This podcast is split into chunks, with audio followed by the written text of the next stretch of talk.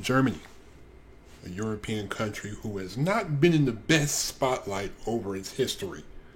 You know, that that that, that famous that crazy guy with the mustache probably did him in a lot. And also the fact that during this time, in August 1988, one of the most peculiar situations happened in German history, not even just German history, but just the history of the world.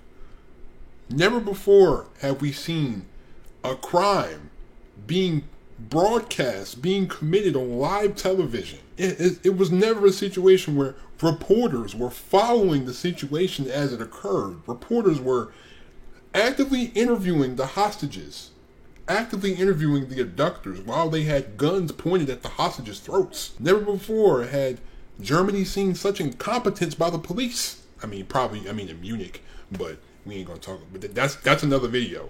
But we're gonna talk about the Gladbeck the Gladbeck hostage crisis of 1988. Um, before we start this video, I just want to thank everyone for the support. If you see a spot here on my forehead, it's the sunlight, bro. Sunlight peeking through my blinds. But I appreciate all the support, you know. But let's start with the perpetrators of said crime. Hans Jürgen Rosner was born on February 17, 1957, in Gladbeck, Germany, growing up with three older brothers and a younger sister.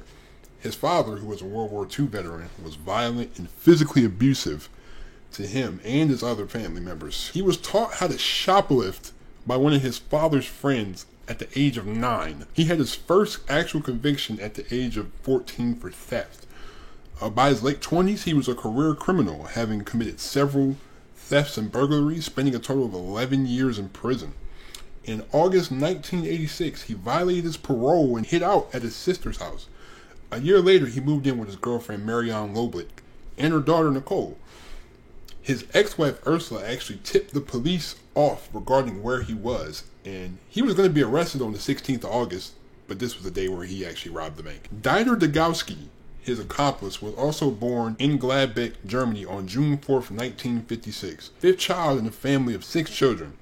He experienced domestic abuse as a child, causing him to develop a violent and antisocial character. He met Rosner in a special education school as they were growing up, and he regularly committed minor crimes as a teenager but was arrested at the age of 15 for stealing sedative drugs. He later started stealing cars and developed an alcohol problem and addiction to Vesparax. He met Rosner again in 1983 in prison, and he agreed to be the accomplice to this bank robbery on the premise that they would use the money to establish their own car recycling business. But it is noted that Degowski's IQ was very low, and it seems that Rosner took advantage of him because he wasn't the sharpest knife in the drawer. It says his IQ was a 79. So, you know, I think Rosner definitely took advantage of that. Third and final accomplice, Marion Loblick, was born on April 14, 1954 in Bremen as the second of eight children. In her late teens, she actually became pregnant with her first child marrying the father. A few years after her daughter was born, Layla, and also noted that her daughter did have intellectual disabilities, she caught her husband cheating with her best friend. Filing for divorce in 1975, while pregnant with her second daughter Nicole, she married her second husband in 1976 and they moved to Gladbeck when they, where they opened a bar. Then she met Ralph Loblick and divorced her husband in 1978 to marry him. So this is her third marriage giving birth to a son named Pierre. The couple worked as some taxi drivers for a while, but she was over overall she was unsatisfied with this. So she left her husband to be in a relationship with Hans Jürgen Rosner. Now, before we go into like the actual specifics of what happened, I'm just going to give an account. I'm going to say my piece, probably like a still picture, and then I'm probably going to show a small bit of footage because like the only way I could get footage is from the Netflix documentary because they don't they don't apparently the German media does not want this out. We're going to see a small bit of footage. I'm not going to put too much because I don't know what the copyright things are with Netflix. This is what happened on the first day of August 16th. In the morning, two armed and hooded offenders broke into the branch of the Deutsche Bank in the district of Rentfort Nord in Gladbeck before the bank even opened. At 8.04 in the morning, the police were called and the bank was surrounded. Rosner and Degowski got out of the bank when they saw a parked police car. So they went back in the bank. They took two of the clerks hostage and they demanded a car and ransom money and firing their guns several times in the air to try to scare the people. A radio station was actually the first to act to conduct an interview with these people, these abductors, while they were in the bank holding people hostage. After hours of negotiation, they were given 300,000 DM, that stands for Deutsche Marks, which was the currency that Germany had until 1990. Then they then they uh, then they converted to the euro in 2002. But they gave them 300,000 Deutschmarks in a white Audi 100.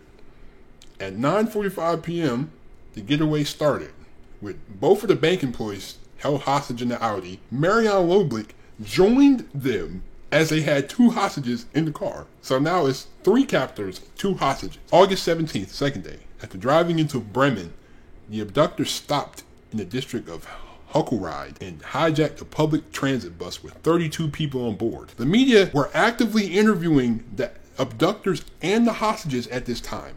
Like the police were nowhere to be found. Sometimes when the hostages would come out, Hans would have a gun to their throat on live air while they're being interviewed by mobs of reporters. I can't even imagine having a gun to my throat and being asked to answer questions about from some weird reporter. they, released five hostages after a while, and then they drove to the Autobahn service area of, if I pronounce this wrong, I'm sorry for my German people, Grunberg's Grunberg C. They released the two bank clerks that they first abducted in the beginning. So they were stopped at the gas station, and Loblick had to use the bathroom. So the police took this as an opportunity to arrest her. When Degowski and Rosner found out that she was arrested, they demanded an exchange. Rosner was livid. They threatened to kill a hostage for every five minutes that they didn't bring Loblick back to the bus. After the police didn't meet their demands, unfortunately they shot 14-year-old Eman- Emanuele de Giorgi, who was apparently trying to protect his sister. The police were actually going to release Loblick, but she didn't get released because one of the handcuff keys broke and it was just poor communication all around by the police department. Uh, Emanuele actually died in the hospital two hours later and the bus took off and was headed towards the Netherlands where another police officer was actually killed in a car accident chasing the bus. And it was also later found out that like via the autopsy of Emanuele that his death could have been prevented, but as soon as they took him off the bus, the mob of journalists and reporters swarmed him and they blocked the paramedics from even doing their job. Okay, the last day, August 18th, at 2:30 a.m., the bus crossed the border into the Netherlands.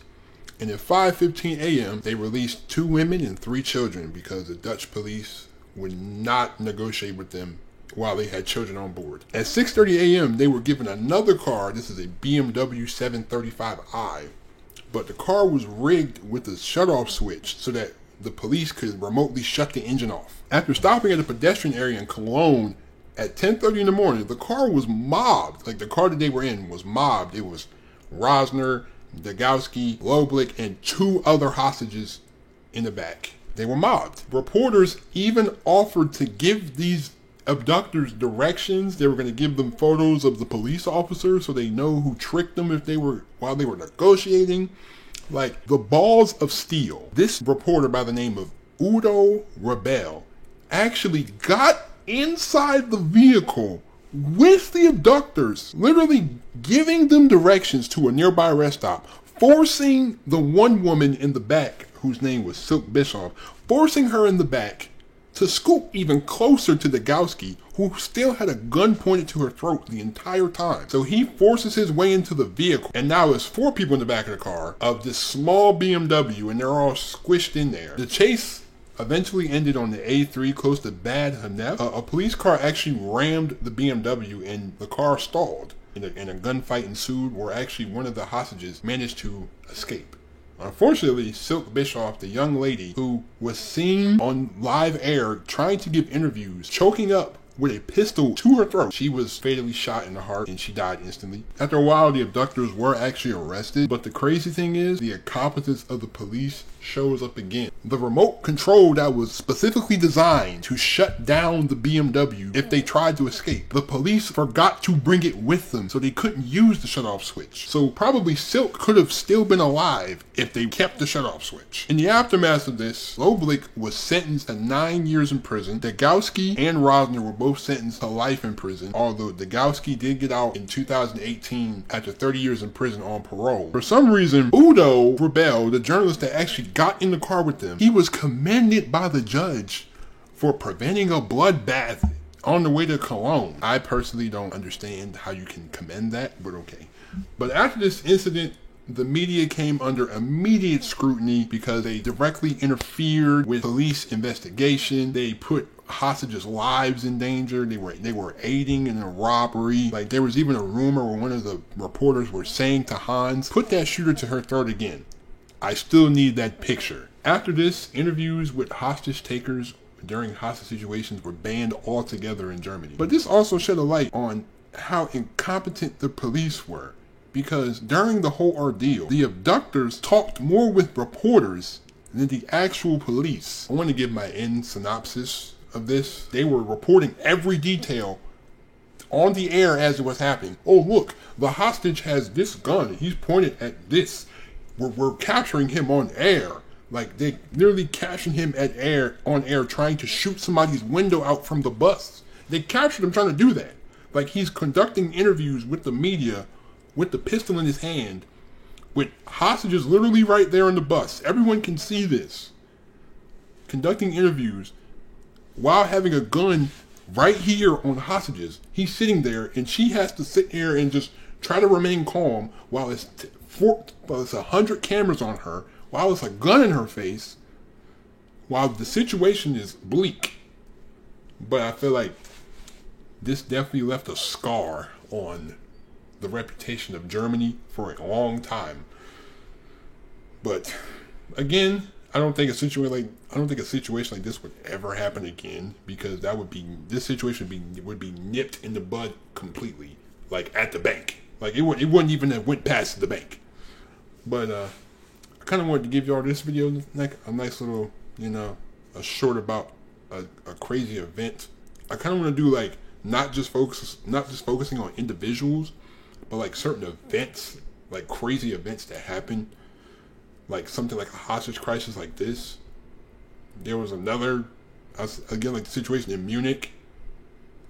Um, there are a lot of other a lot of other hostage situations that we can go over, a lot of other crazy things that happen that we can talk about. But uh, I'm working on the Ted Bundy. Ted Bundy will be done soon. I'm gonna drop probably another, a different, like a regular video that I usually drop on Sunday. Just letting y'all know. But I thank y'all. I appreciate y'all for the support on this. But I'm out. Peace.